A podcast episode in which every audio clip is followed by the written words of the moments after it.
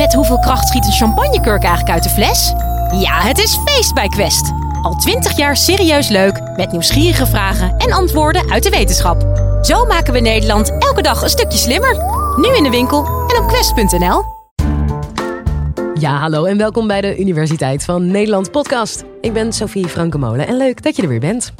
Vraag je, zou jij luisteren naar het rechterlijk oordeel van een hoogbejaarde vrouw die daarover overlegt met geesten? Nou, nu kunnen we ons dat misschien niet voorstellen, maar bij de Germanen was dit volkomen normaal. Hoogleraar rechtswetenschap Roel Schutgens van de Radboud Universiteit legt uit hoe recht gesproken werd voordat het beroep van rechter bestond. Dit is de Universiteit van Nederland.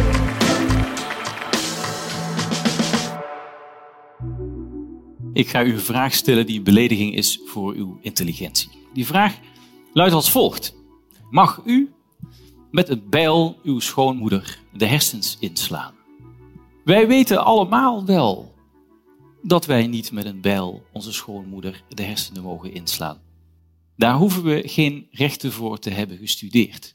Sterker nog, daar hoef je nog nooit voor in een wetboek te hebben gekeken. We hebben namelijk allemaal een geweten, we hebben allemaal gevoel voor moraal en daar komen we een heel eind mee. En dat roept de vraag op, dames en heren, waar hebben we dan eigenlijk die wet voor nodig als we allemaal een gezond gevoel voor moraal hebben?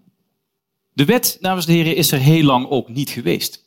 Hoe werd er recht gesproken? Hoe kun je je voorstellen dat er recht werd gesproken in primitieve samenlevingen, bijvoorbeeld bij de oude Germanen? Daar hadden ze geen wet, daar hadden ze een oude vrouw.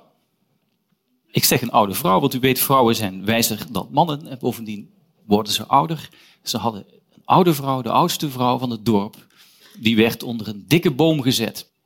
En als u met uw bijl de schoonmoeder de hersenen insloeg, dan werd niet in de wet gekeken. Nee, dan werd u voor die oude vrouw gebracht onder die boom. En die oude vrouw moest dan recht spreken.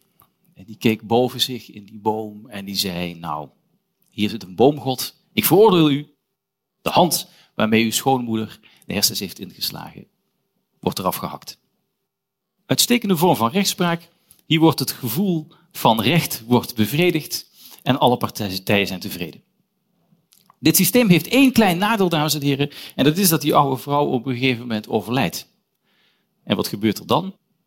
Dan vraagt men haar nichtje, een andere oude vrouw met dezelfde sterke en wijze genen, die heeft niet twee, maar drie tanden nog in de mond, die gaat onder diezelfde boom zitten.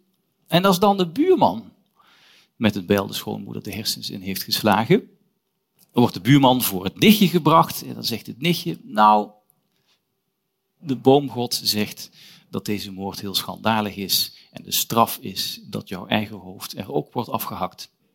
En dan hebben we een probleem. Beide gevallen worden op een verschillende manier berecht, dames en heren. En dat vinden wij mensen heel vervelend.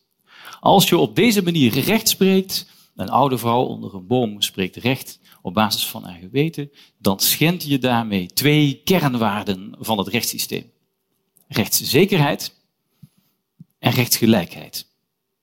Rechtszekerheid wil zeggen, we willen eigenlijk allemaal graag weten waar we aan toe zijn. En rechtsgelijkheid wil natuurlijk zeggen, we willen graag allemaal gelijk worden behandeld.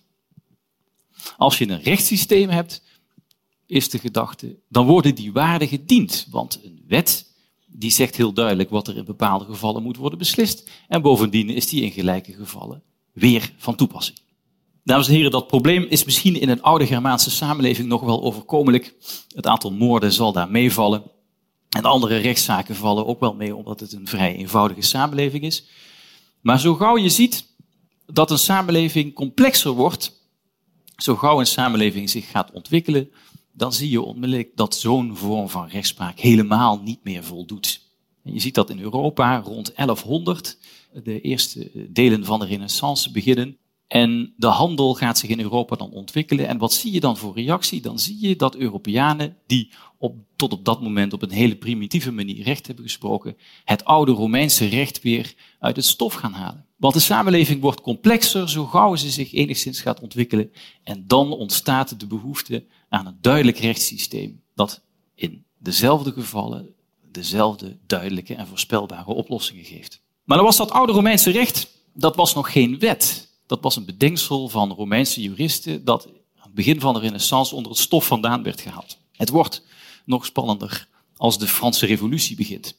De Franse revolutionairen die hebben geen vertrouwen meer in de rechter. Die vinden rechters voorbeelden van lieden uit de heersende klasse. Rechters zijn ook vaak aristocraten en ze hebben daar weinig vertrouwen in. Op het moment dat de Franse revolutie uitbreekt, verandert de visie op recht nog sterker. Vanaf dat moment zeggen de Franse revolutionairen, de rechter mag voortaan alleen nog maar recht spreken op basis van de wet. Hoe sterk is de rechter eigenlijk tegenwoordig nog gebonden aan de wet? De gebondenheid van de rechter aan de wet is het sterkste nog altijd in het strafrecht. Het strafrecht is een akelig vak. Want wat doet de rechter in het strafrecht? De rechter gaat bewust, als iemand een strafbaar feit heeft gepleegd, het leven van de veroordeelde een beetje minder leuk maken. Strafrecht is gericht op leedtoevoeging. De strafrechter doet de veroordeelde een klein beetje pijn. Of misschien wel heel erg veel pijn bij een lange gevangenisstraf. Dat vinden wij zo akelig en zo ingrijpend, dat juist in dat strafrecht gezegd wordt, daar moet de rechter zich heel precies oriënteren, bijna op de letter van de wet. Die akelige sanctie in dat strafrecht vinden we alleen maar geoorloofd als de rechter die precies kan afleiden uit de wet. En dat noemt men het legaliteitsbeginsel. Het legaliteitsbeginsel dat zegt, de rechter mag u en mij alleen maar straffen als wij een handeling plegen waarvan de wet op het moment dat we die handeling plegen al zegt dat die strafbaar is. Je kunt dat ook korter zeggen, dat legaliteitsbeginsel in het strafrecht is de eis van de voorafgaande strafbepaling. In dat strafrecht, omdat het legaliteitsbeginsel zo belangrijk is, geldt dan ook, dames en heren, analogieverbod. Nou moet ik u even wat theorie uitleggen. Eh, we hebben twee fraaie vormen van redeneren in het recht. De redenering per analogie en ten tweede de a contrario redenering.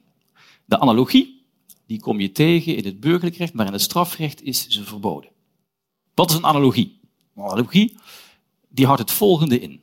De wet regelt geval A, de rechter wordt voorgelegd geval B, en dan zegt de rechter, oké, de wet gaat over geval A en mij wordt geval B voorgelegd, maar ja, geval B lijkt zoveel op geval A, ik pas die wet gewoon toe. Dat is een vorm van redeneren, redeneren per analogie, die je in het burgerlijk recht, het rechtsgebied, dat gaat over de verhoudingen tussen mensen onderling, best af en toe tegenkomt. Een beroemd voorbeeld van een um, redenering per analogie is het berkenboomarrest.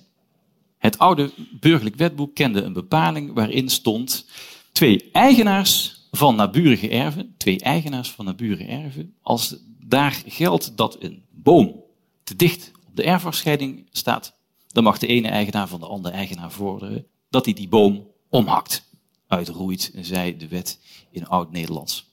Op zeker moment wordt de Hoge Raad, onze hoogste rechter, een geval voorgelegd waar niet een eigenaar last heeft van een boom vlak op de erfgrens. Nee, het is een huurder van een huis en die heeft last van een boom van zijn buurman, die ook een huurder is. De wet regelt geval A. Als eigenaar mag je het weghalen van die boom eisen. En de rechter krijgt volgens zijn neus geval B. Het gaat over huurders. Nou, in dat geval heeft de Hoge Raad gezegd, hier mag ik best analoog redeneren. Die wet gaat eigenlijk niet over het weghalen van bomen tussen eigenaars. Maar ja, dat lijkt er zo verschrikkelijk op. Ik pas die wet gewoon toe. Dat redeneren per analogie, dames en heren, is in het strafrecht uit den boze. De strafrechter mag niet analoog redeneren, maar die moet verplicht redeneren a contrario. Wat is a contrario redeneren? Dat is het tegenovergestelde van de analogie. Een a contrario redenering, dat wil zeggen, de wet regelt geval A, de rechter krijgt voor zijn neus geval B, en dan zegt hij, geval B valt buiten de wet, dus ik mag die wet niet toepassen. Ik doe precies het tegenovergestelde. In het strafrecht kun je je dus heel precies op de wet oriënteren. En dat is mooi, want wij zijn alleen maar strafbaar precies dan als de wet zegt dat we strafbaar zijn. En wij weten dus allemaal precies waar we aan toe zijn. En dat is iets waar we in een rechtsstaat buitengewoon belang aan hechten. Je hoorde Roel Schitterend. Ik hoop dat je het interessant vond. En als dat nou zo was, vergeet niet te abonneren op ons kanaal. Je hoort mij volgende keer weer en dan gaan we het hebben over of iedereen kan zingen. Ik schraap de keel vast even.